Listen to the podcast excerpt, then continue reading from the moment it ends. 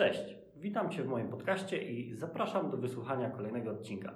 Dzisiaj moim gościem jest Agnieszka Relska z Go for Energy, czyli dobry. firmy specjalizującej się w certyfikacji ekologicznej budynków mieszkalnych i komercyjnych. Obszarze, o którym większość z nas niewiele wie, pomimo tego, że wszyscy z tych budynków korzystamy. To prawda. Cześć. Nie ukrywam, no jakby pomysł rozmowy z Tobą zrodził mi się w głowie czytając książkę Arety Szpury, e, Jak uratować świat, w której opowiadałaś o tym, jakie ekologiczne rozwiązania możemy my, czyli użytkownicy biur i nieruchomości, wdrożyć w swoim miejscu pracy lub w domu, e, o czym też na pewno dzisiaj porozmawiamy. Słuchaj, to może przejdźmy e, do pierwszego pytania. Czym się zajmujesz i na czym polega działalność Go for Energy? E, Ja się zajmuję e, procesem certyfikacji WELL oraz wąską działką w zakresie certyfikacji LEED, e, implementacją procesu commissioningu. Myślę, że w dalszej części opowiem w ogóle czym są te certyfikaty. Te są dwa dość popularne w Polsce, to są amerykańskie certyfikaty. W ramach Go for Energy zajmujemy się jeszcze dwoma certyfikatami, BRIM brytyjskim oraz e, Green Building Standard, który jest e, dość nowym certyfikatem na rynku. Jest to polski certyfikat, który, e, który dostał aprobatę Ministerstwa Środowiska. Oprócz tego w ramach Go for Energy zajmujemy się jeszcze licznymi analizami energetycznymi budynków, e, optymalizacjami zużycia energii, audytami e, e, energetycznymi. Także szeroko pojętą e, działką doradczą dla, dla branży nieruchomości, zarówno właśnie komercyjnych, jak powiedziałeś, jak i mieszkaniowych. Teraz jeszcze e, wchodzimy w działkę przemysłową, także nieruchomości w każdej skali i w każdym typie. Okej, a takie pytanie, jeśli ja jako mieszkaniec danego budynku chciałbym zlecić audyt, czy na przykład moje osiedle spełnia jakieś standardy i dba o środowisko, to czy jest taka możliwość, czy zajmujecie się tylko takimi zleceniami dla branży nieruchomości? Nie, nie. Zajmujemy się również, e, że tak powiem, takimi zleceniami prywatnymi. Też to robimy jak najbardziej. Jeżeli Ty byś chciał zlecić nam taki e, audyt, jak najbardziej go wykonamy. Tylko to już kwestia dogadania, kto za to zapłaci. Mhm. Czy Ty, czy, czy właśnie czy wspólnota, e, czy zarządca, czy administrator, czy może miasto. E, ale tak, ale jak najbardziej tak. A był kiedyś klient, który nie, nie, bardzo często nieruchomości w tym momencie reklamują się, że są ekologicznym osiedlem. Mhm. Czy był ktoś, kto chciał to zakwestionować i zwrócił się do Was z pytaniem: Hej, interesuje mnie mieszkanie tam, biuro tam? Czy to faktycznie jest tak, jak mówią o tym w komunikacji? To znaczy, e, nie mieliśmy e, historii z mieszkaniem, aczkolwiek robiliśmy audyt e, domku jednorodzinnego. Sprawdzaliśmy też e, poziom hałasu, jaki jest, jak jakby deklaruje e, właściciel. Więc, e, więc tak, jakby to, to są takie audyty naprawdę są wielokryterialne. Tak jak e, te systemy certyfikacji, można tak naprawdę sprawdzić wszystko, więc, e, więc jak najbardziej tak. Fajnie, że o tym mówisz, bo, bo wydaje mi się, że jest dość mała świadomość człowieka jako e, użytkownika, że, e, że on płaci za jakieś zagwarantowane parametry, tak? Jakby może nawet tego nie ma zapisanego w umowie, e, ale myślę, że nawet do tej umowy e, raczej nie zagląda. E, jak najbardziej może to sprawdzić i wymagać, żeby te parametry były po prostu dotrzymane. Jest naprawdę gro pomiarów, które, e, które mogą to zweryfikować, zarówno jakość powietrza, e, jak i właśnie e, poziom hałasu, czy to od instalacji wewnątrz, czy to poziom hałasu z zewnątrz. E, I e, gro tych parametrów w ogóle jest e, opisane normami, które, które mamy. I inwestorzy no, są zobligowani do dostosowania się do nich, tak? Także mm, dobrze o tym mówimy. Ja się cieszę w ogóle, bo ta świadomość ludzi wzrasta. E, Ostatnio w ogóle byłam e, bardzo zaskoczona, jak koleżanka mi przesłała zdjęcie z autobusu albo z tramwaju, jak są te wyświetlacze. I tam było tłumaczone, e, czym jest certyfikacja LEED. Świetna akcja, podejrzewam, że to jakby dzięki ratuszowi warszawskiemu, wątpię, żeby to raczej była ogólnopolska akcja, no ale myślę, że to jest naprawdę bardzo, bardzo dobry kierunek. No bo to, co powiedziałeś, gro ludzi pracuje bądź przebywa w budynkach, które właśnie mają ten certyfikat, widzą sobie tą plakietkę powiedzmy w, w holu głównym, tylko nie do końca wiedzą, co za tym idzie. Więc e, i też nie wiem, czy, czy e, wątpię, że to wynika z jakiejś e, obojętności, że oni nie chcą wiedzieć, bo mają tak dużo rzeczy, bo jednak ludzie e, no może nie, że są ciekawscy, ale lubią być świadomi, e, w jakim budynku właśnie, tak jak powiedziałam, e, przebywają. I tutaj bardzo, bardzo ważną kwestią e, są właśnie szkolenia, uświadamianie, dostęp do, do podręczników, które, które tłumaczą, powiedzmy, jakie ulepszenia zostały zaimplementowane w danym, w danym budynku, aby ten budynek mógł właśnie dostać, e, dostać certyfikat. W tym systemie polskim e, Green Building Standard jest tak, że e, przy powiedzmy e, włączniku do światła mamy kod QR i możemy sobie e, go zeskanować za pomocą telefonu komórkowego i od razu przekierowuje nas na stronę, gdzie jakby jest wytłumaczone, jakie tutaj rozwiązania zostały w kwestii oświetlenia e, zastosowane w porównaniu powiedzmy do takiego zwykłego, popularnego oświetlenia, jak się projektuje. Więc, e, więc to jest fajne, to jest krok właśnie ku, e, ku użytkownikowi, tak, tak naprawdę dla którego to wszystko jest budowane. Więc, e, więc tak to wygląda.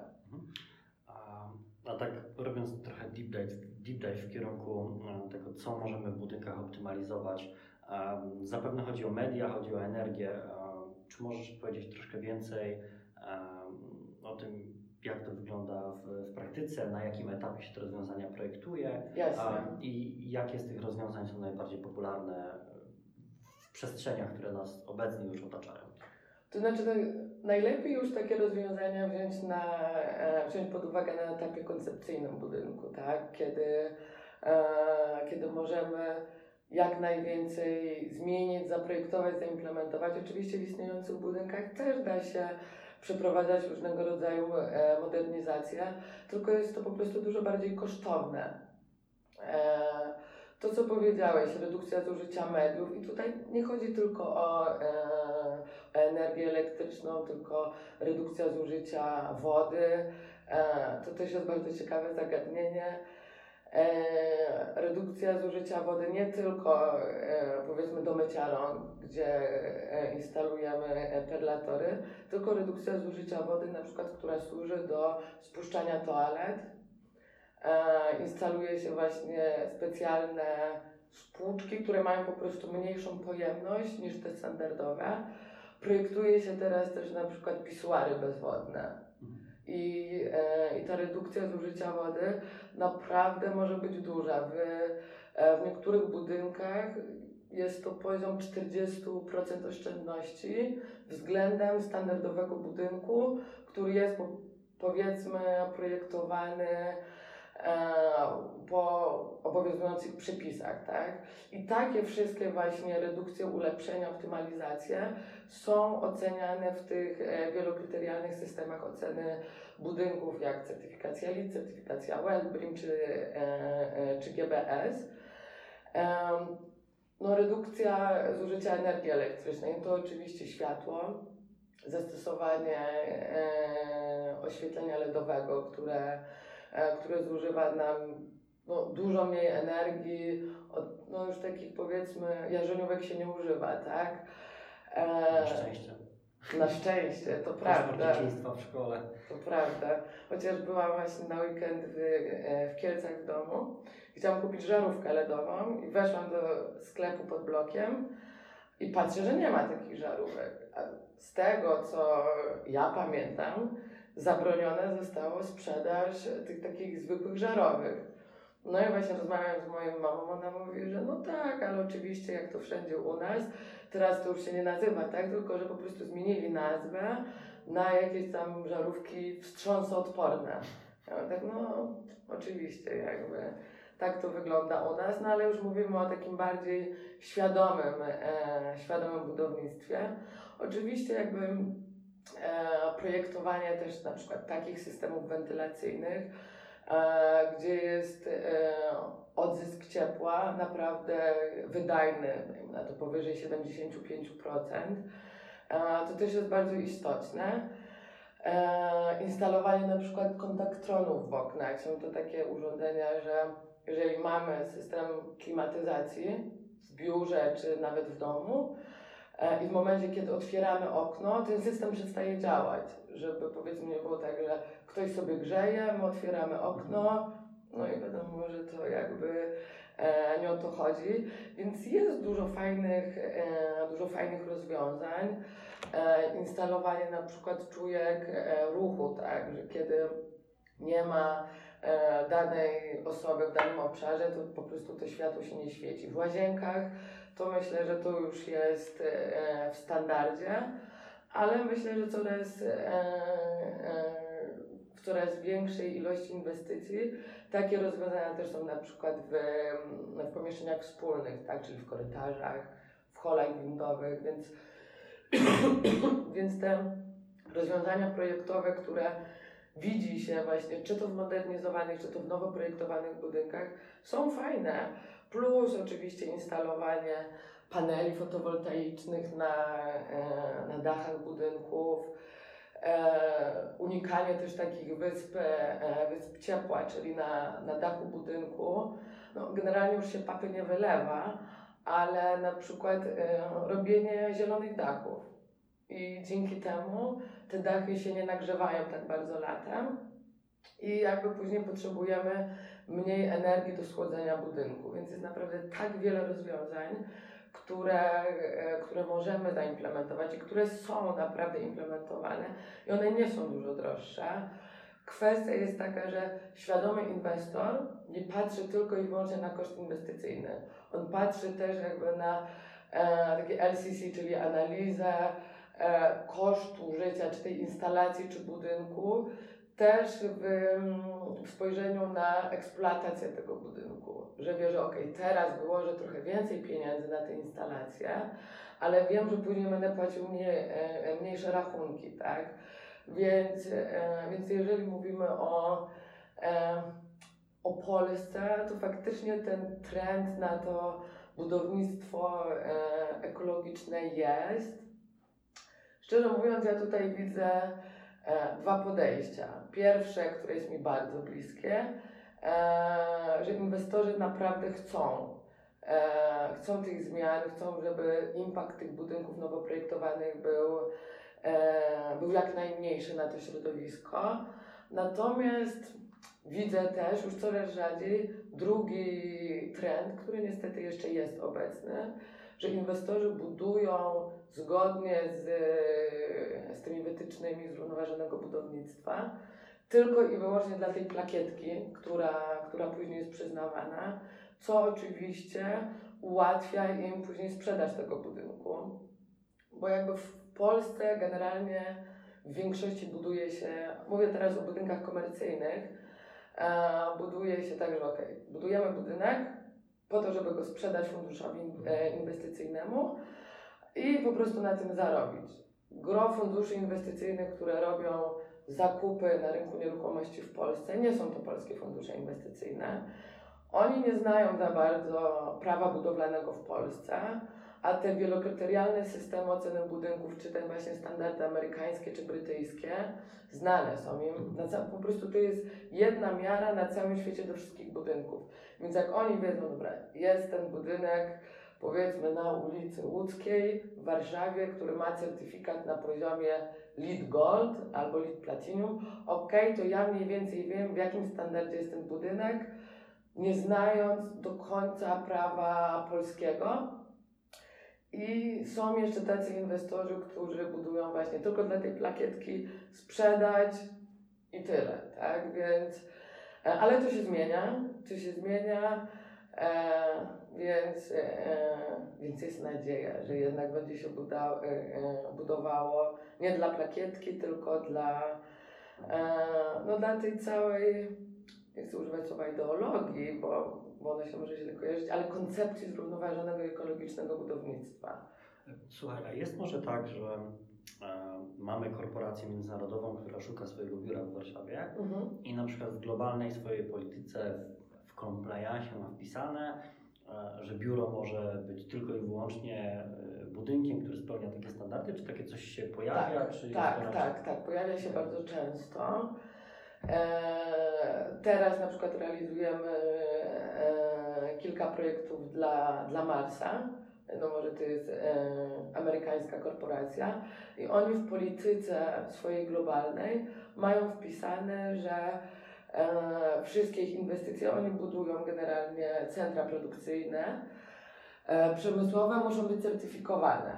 Plus jest gro firm, głównie właśnie, e, które mają siedzibę w Stanach Zjednoczonych, które mają, jeżeli wynajmują biuro, to muszą, oprócz tego, że swoje biuro muszą certyfikować, bo można certyfikować zarówno budynek, jak i można certyfikować powierzchnię biurową. Czy to w budynku certyfikowanym, albo w budynku niecertyfikowanym też można certyfikować swoją, e, swoją powierzchnię biurową.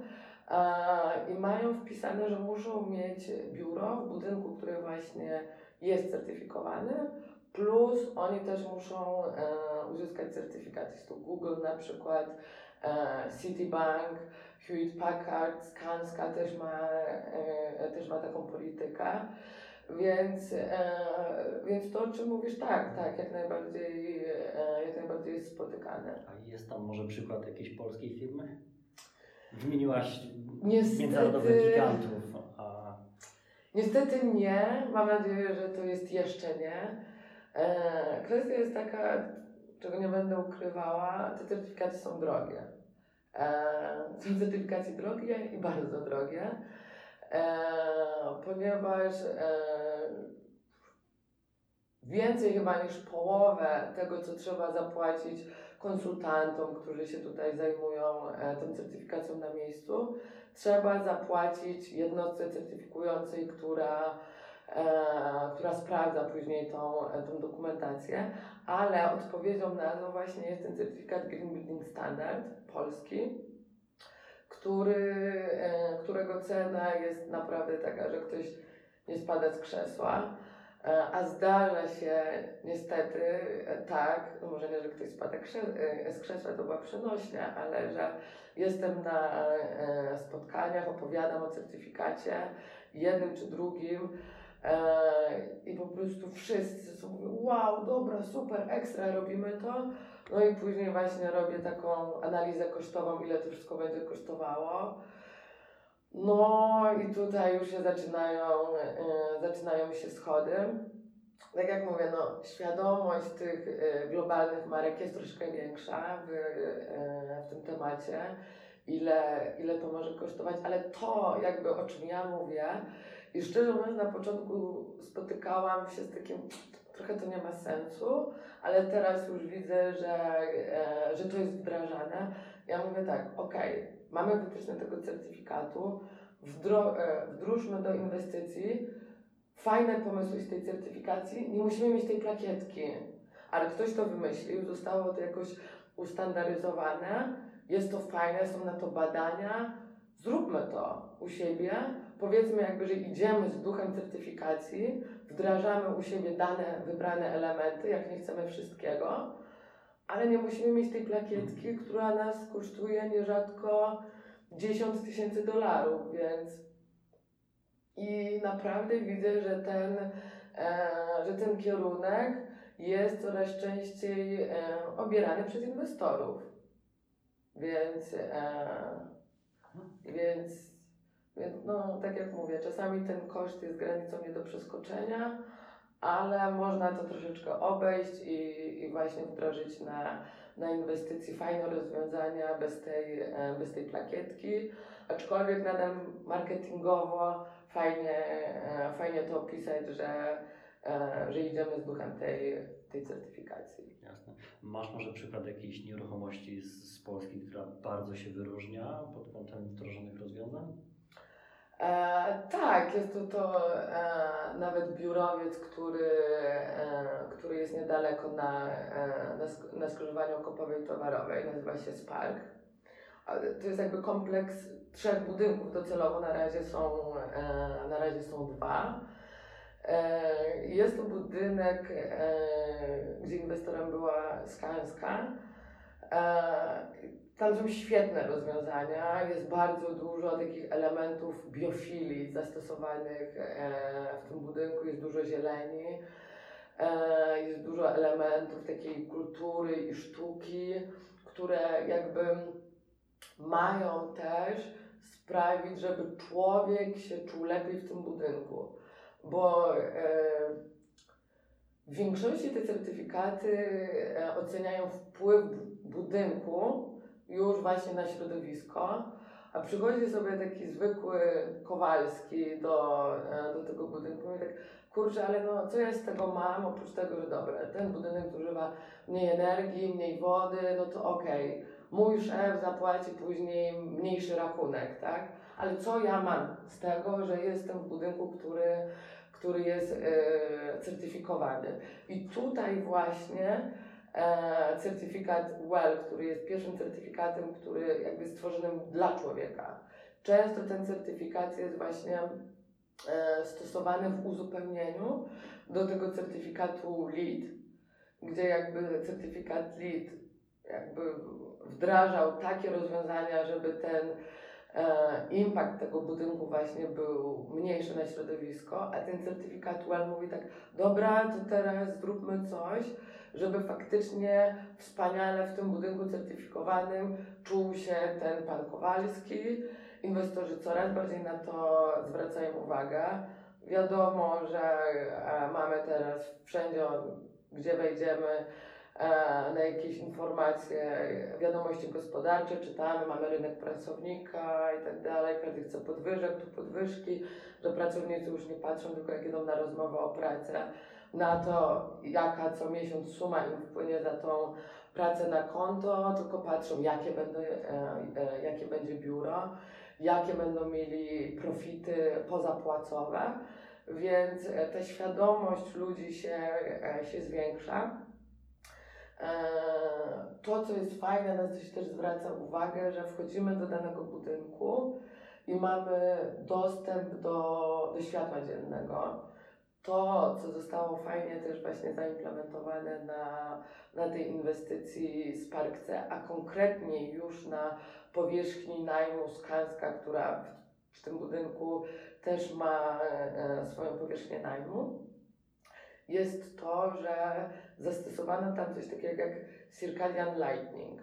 Circadian Lightning jest to e, taki system oświetlenia, którego barwa jest e, dostosowana do cyklu dobowego człowieka, tak? Czyli rano mamy na początku trochę zimniejsze to światło, powiedzmy takie bardziej niebieskie, koło południa to światło się robi takie cieplejsze, powiedzmy takie bardziej żółte, później wiadomo jak troszeczkę to słońce e, zachodzi, ta barwa też się zmienia i po prostu człowiek nie czuje takiego szoku, że gdzieś jest, że jest atakowany tym sztucznym światłem. Więc, e, więc te rozwiązania, które można zastosować, no są po prostu świetne. Świetne i jest naprawdę gro opracowań, które e, badają absencję człowieka w takim nowoczesnym biurowcu, a w takim biurowcu powiedzmy, który stoi już 20 lat i po prostu został wybudowany po tym, jakie e, mieliśmy normy i regulacje prawne, nic tam lepszego nie zostało wdrożonego, zrobionego i mamy też ten budynek powiedzmy klasy A i badana jest właśnie absencja ludzi, jak często oni chorują i, i te dane naprawdę są zaskakujące, a nie ukrywajmy, że no, jak powiem 90% to chyba, to chyba nie przesadzę, kosztu e, pracodawcy to jest koszt pracowników. Później mamy nawet nie wiem, jakiś koszt biura, koszt floty samochodowej i tak dalej, ale flota samochodowa też jest połączona z pracownikami. Jeśli ci pracownicy nie pracują, bo są chorzy, no to pojawiają się problemy, tak? Są też liczne badania e, o tym, jak produktywność człowieka się zwiększa właśnie w takim zdrowym biurze, tak? Gdzie też mamy właśnie elementy sztuki wdrożone, jest dużo kwiaty, e, kwiatów, natury, ta jakość powietrza jest, e, jest wysoka, więc e, myślę, że musimy coraz częściej patrzeć na, na budynki, trochę jak, nasz, jak na nasz drugi dom. Nie chcę oczywiście tutaj jakby wracać do yy, czasów komunizmu, gdzie tam były słynne hasła zakład pracy twoim drugim domem, ale, yy, ale myślę, że takie co najlepsze musimy trochę z tego, yy, z tego wyjąć. I tutaj jakby tak e, troszeczkę przechodząc do tego, co możemy zrobić w biurze, e, żeby właśnie zredukować troszeczkę E, ten impact tego biura e, na środowisko,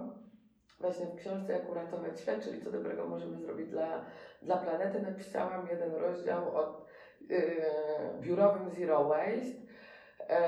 Teraz już bym bardziej chyba na to spojrzała jako less waste, ze względu na to, że sama jak z kimś na przykład e, rozmawiam często i, e, i należę do wielu grup, czy, to na Facebooku, jakieś właśnie Zero Waste takie, Zero Waste tu i widzę, że niektórzy to już tak maniakalnie podchodzą do wszystkiego. Nie możesz tego, nie możesz tego, zrób to, co ty robisz. E, I to są już tacy fanatycy, a my, ludzie, nie lubimy, jak nam ktoś czegoś zabrania. My jakby mówimy, spróbuj może tak, jakby najlepiej to w ogóle pokazać coś własnym przykładem, zainspirować ludzi i później jak taka kula śnieżna, to wszystko nabiera na mocy, człowiek sam widzi e, skutki tego, e, tego, co może wdrożyć. I właśnie dlaczego stosować jakby trochę zasady z domu przenieść do biura. Na przykład e, zasada tego, że w biurze, jak umyjemy ręce, to wszędzie są ręczniki papierowe. Czy w domu, w łazience mamy ręcznik papierowy? No nie, raczej używamy ręcznika. Wiadomo, że dużo osób e, w biurze jest i tam się przez tą łazienkę e, e przez tą łazienkę przychodzi i może trochę takie zasady higieny e, chcemy zachować. Miejmy swój ręcznik. To nie jest głupota, a założę się, że zaraz zaczną nas pytać e, inni pracownicy, a dlaczego tak robisz, mogą się z nas e, podśmiewać, ale jeżeli dobrze im wytłumaczymy, to ja założę się, że za tydzień, dwa e, oni zaczną robić to samo, albo chociaż część.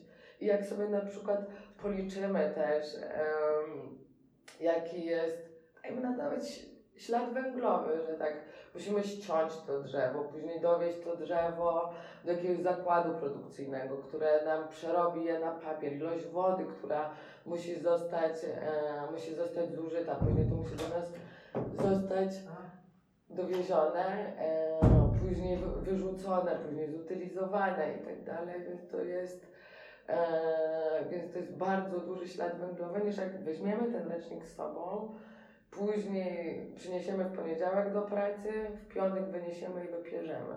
To samo z butelkami plastikowymi, w których, e, e, w których pijemy wodę. E, kwestia w ogóle jest taka, że u nas w biurze robiliśmy sobie takie badania, robiliśmy badania jakości wody pod kątem wytycznych Ministerstwa Środowiska co do jakości wody przeznaczonej do, do picia. I badaliśmy wodę butelkową, którą kupujemy, badaliśmy wodę z kranu, plus, Jak? plus jest taka firma e, jedna, która przychodzi, jak się zgoogluje, to, to na pewno wyskoczy. E, I oni przychodzą, pobierają próbkę wody i, e, i później oddają ją do, e, do analizy.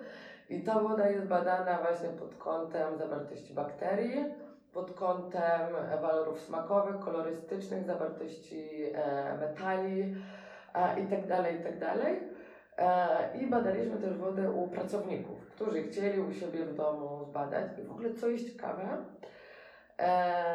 w, wodzie, w wodzie butelkowanej zostały wykryte baterie, e, bakterie E. coli. To jest w ogóle no, coś niesamowitego, z czego ludzie sobie moim zdaniem nie do końca zdają sprawę, że woda w filtrach, w wodociągach jest badana kilka razy dziennie. Woda w ujęciu, gdzie mamy e, sprzedawaną wodę butelkową, badana jest raz na jakiś czas. I naprawdę nie wiemy, jaką wodę pijemy. Co więcej, woda, która jak na przykład w lecie, widziałam jak na przykład przed em, sklepami e, stały po prostu zgrzewki wody, które dopiero e, zostały przewiezione przez samochód dostawczy i się grzały. Ludzie sobie nie zdają sprawy, że ten plastik się tam wydziela. W ogóle najnowsze badania, które są e, zrobione, mówią o tym, że w ciele człowieka jest już plastik. Więc woda, którą mamy w Warszawie, naprawdę jest bardzo dobra. Nawet nie trzeba jej filtrować. Kwestia jest taka, że jeszcze filtrując tą wodę, my wyjaławiamy tą wodę. Więc te wszystkie e, wartości mineralne, które ona ma, kiedy ją filtrujemy, jeszcze dodatkowo tam sobie wrzucamy filtr, naprawdę niepotrzebnie to robimy. Ja piję wodę z kranu, czy w Warszawie, i czy gdziekolwiek jak jestem. Nigdy w życiu mi nic e, naprawdę nie było. E, na, byłam na wakacjach w styczniu na Sri Lance, piłam tam wodę z kranu i naprawdę nic mi nie było. Więc kwestia jest taka, że nasz organizm jest już jakby no tak stworzony, tak uodporniony na to, że, no, że dajemy sobie z tym radę, tak? Więc e, tam przyznam, na, jak byłam na Sri miałam kupioną taką specjalną, dużą słomkę, która w środku ma bardzo dużo filtrów i, e, i przez nią piłam tę wodę, ale kilka razy napiłam się normalnie wody z kranu i nic mi nie było, nie miałam żadnych bólów brzucha. E, więc naprawdę, no kurczę, Matka Natura dała nam to wszystko, żebyśmy z tego korzystali, co jest w ogóle śmieszną rzeczą. Na pewno e, dla wielu z nas znana jest woda Evian. Jest to woda popularna w Stanach. I proszę tutaj przeczytać od tyłu nazwę tej Naiv. wody. Naiv. Właśnie. Po prostu ktoś sobie zrobił z nas jaja, zapakował wodę w butelkę, która jest dostępna jak powietrze. Jakbyśmy mieli płacić za powietrze, które jest zanieczyszczone bądź, bądź nie. I po prostu to kupować, no to jest po prostu dla mnie coś tak niepojętego. Oczywiście argumenty ludzi, że ale w kranie to nie płynie muszynianka, albo w kranie to nie płynie woda gazowana. Są naprawdę e, takie urządzenia, które możemy podłączyć do sieci wodociągowej. Chociażby soda stream. Dokładnie. e, Do gazowania wody. Dokładnie. I, e, I będziemy mieć taką wodę, tak? Także jak sobie policzymy, naprawdę, dajmy na to, no, jest osoba, która codziennie kupuje butelkę wody, to jest 2 złote, Mhm. załóżmy, więc e, miesięcznie, powiedzmy, że to jest około 60-50 zł, tak? To jest rocznie 600 zł. To jest niemała kasa, jeżeli sobie o tym, e, e, o tym pomyślimy. I wracając do tego, żebyśmy wdrożyli te zachowania w biurze, które, które stosujemy w domu. W domu na przykład zrobiłam tak, że zapytałam w pracy ludzi, którzy piją jednak e, wodę butelkowaną. A w domu jaką pijesz wodę? No, no z kranu. No to czemu nie możesz pić tutaj takiej wody? No nie wiem. No bo jest. No i takie właśnie, no bo jest. Więc więc, e, więc jest dużo takich naszych zachowań, do których się przyzwyczailiśmy, dlatego że firma nam zapewnia coś, no to jakby okej. Fajne jest, to jest japońska, e, jakby taki program, to się nazywa Kaizen i, i tam jest taki program e, sugestii pracowniczych, taka skrzyneczka i można właśnie, każdy pracownik może wrzucać, jakie usprawnienia, tam trochę to było do procesu, e, procesu produkcyjnego, ale jakie usprawnienia na, na moim stanowisku pracy możemy wprowadzać, które byłyby optymalizacją dla firmy i można byłoby właśnie usprawnić dany proces i to jest świetną rzeczą. Zarówno właśnie jeżeli chodzi, o temat, którymi się zajmujemy, to też jest fajne, ale też właśnie taką kwestię, e, kwestię ekologii. Młode pokolenie, jak widzę na przykład studentów, którzy, e, którzy przychodzą do nas, e, czy to na praktyki, czy na staż, czy zaczynają u nas pracę, jestem naprawdę pełna nadziei, jak patrzę na przysz- w przyszłość, że oni są już tymi świadomymi ludźmi, którymi się chce, którzy wiedzą, że mają naprawdę wpływ na środowisko. I to jest taka zasada, że są jedną siateczką, którą bierzemy w sklepie, albo jedną słomką. Tak dużo ludzi mówi, dobra, jedna rzecz, jakby ten jeden produkt to nic nie zmieni. Ale wyobraźmy sobie, że w jednej sekundzie powiedziało tak, mamy prawie 8 miliardów ludzi na świecie. No to ile tego jest? To jest po prostu jakby jedna osoba ma znaczenie. Więc, więc musimy być tego świadomi. Musimy być też tego świadomi, że, e, że naprawdę dobrym przykładem da się zarażać innych ludzi, żeby ich nie atakować, co ty robisz, tak jak mówiłam o tym, że, że to może bardziej zniechęcić niż zachęcić właśnie do tych, e, do tych fajnych rozwiązań ekologicznych. Czyli jeśli jestem pracodawcą, prowadzę firmę, Mhm. jakie trzy rozwiązania mogę wprowadzić w każdym biurze, niezależnie od tego, w jakiej nieruchomości się znajduję? Jasne. Jakby będzie to założenie filtrów na kranie, żeby ludzie poczuli się bezpiecznie. Jakie takie trzy podstawowe rzeczy byś e, zasugerowała, żeby poprawić tak naprawdę sytuację w biurze pod kątem Dobra, to myślę, że tak, pierwszą rzeczą to faktycznie bym się, bym się zabrała za ten plastik i, no i po prostu usunęłabym e, wodę plastikową, butelkowaną. Zapytałabym pracowników, czy, czy chcą wodę e, gazowaną, wtedy faktycznie e, wprowadziłabym do biura urządzenia, które są podłączone do sieci wodociągowej i które po prostu nam e, tą wodę e, gazują. E, drugą, e, drugą rzeczą usunęłabym takie kosze na śmieci, które są często przy, e, przy, przy biurku każdego pracownika. Każdy tak zje jabłko, wyrzuca, tu ma jakąś kartkę, wyrzuca. A jeżeli musiałby na przykład pójść do kuchni, gdzie tam są kosze i, i te śmieci są segregowane, to wyrzuci tak jak powinno, plus, plus mniej tych e, worków na śmieci, na śmieci jest, jest produkowane. Kolejną, e, kolejną rzeczą jest to, że teraz oczywiście mamy y, y, y, bardzo popularne to diety pudełkowe, ale gro ludzi nie ma tej diety pudełkowej, tylko wychodzi sobie, e, wychodzi sobie na lunch i żeby każdy e, pracownik, który wychodzi na lunch, wziął z sobą swój pojemnik, bo na przykład u mnie pracy jest tak, że gro ludzi wychodzi na lunch, ale na przykład bierze go do biura. E, więc to też jest fajnym, e, to też jest fajnym rozwiązaniem. E, myślę, że warto też, bo jednak człowiek zapamiętuje liczby i, e, i nie zdajemy sobie sprawy, że na przykład e, jak wychodzimy na, na jakieś spotkanie, to e, nie wyłączamy komputera, tylko on sobie siedzi w trybie czuwania. Musimy wyłączać te komputery, bo naprawdę w trybie czuwania no, te nowoczesne sprzęty ok, zużywają mniej energii, ale nadal zużywają e, niepotrzebną, e, niepotrzebną energię. To samo z wyłączeniem ładowarek z prądu, wyłączeniem drukarki. Są naprawdę małe rzeczy, ale w skali ilości pracowników, którzy są, czy to w danym biurowcu, czy to nawet w danej firmie, to naprawdę e, może dać duży, pocieszający e, rezultat. I zarówno firma się będzie mogła tym marketingowo pochwalić, tak samo myślę, że pracownicy się będą, e, będą czuli dużo, dużo lepiej.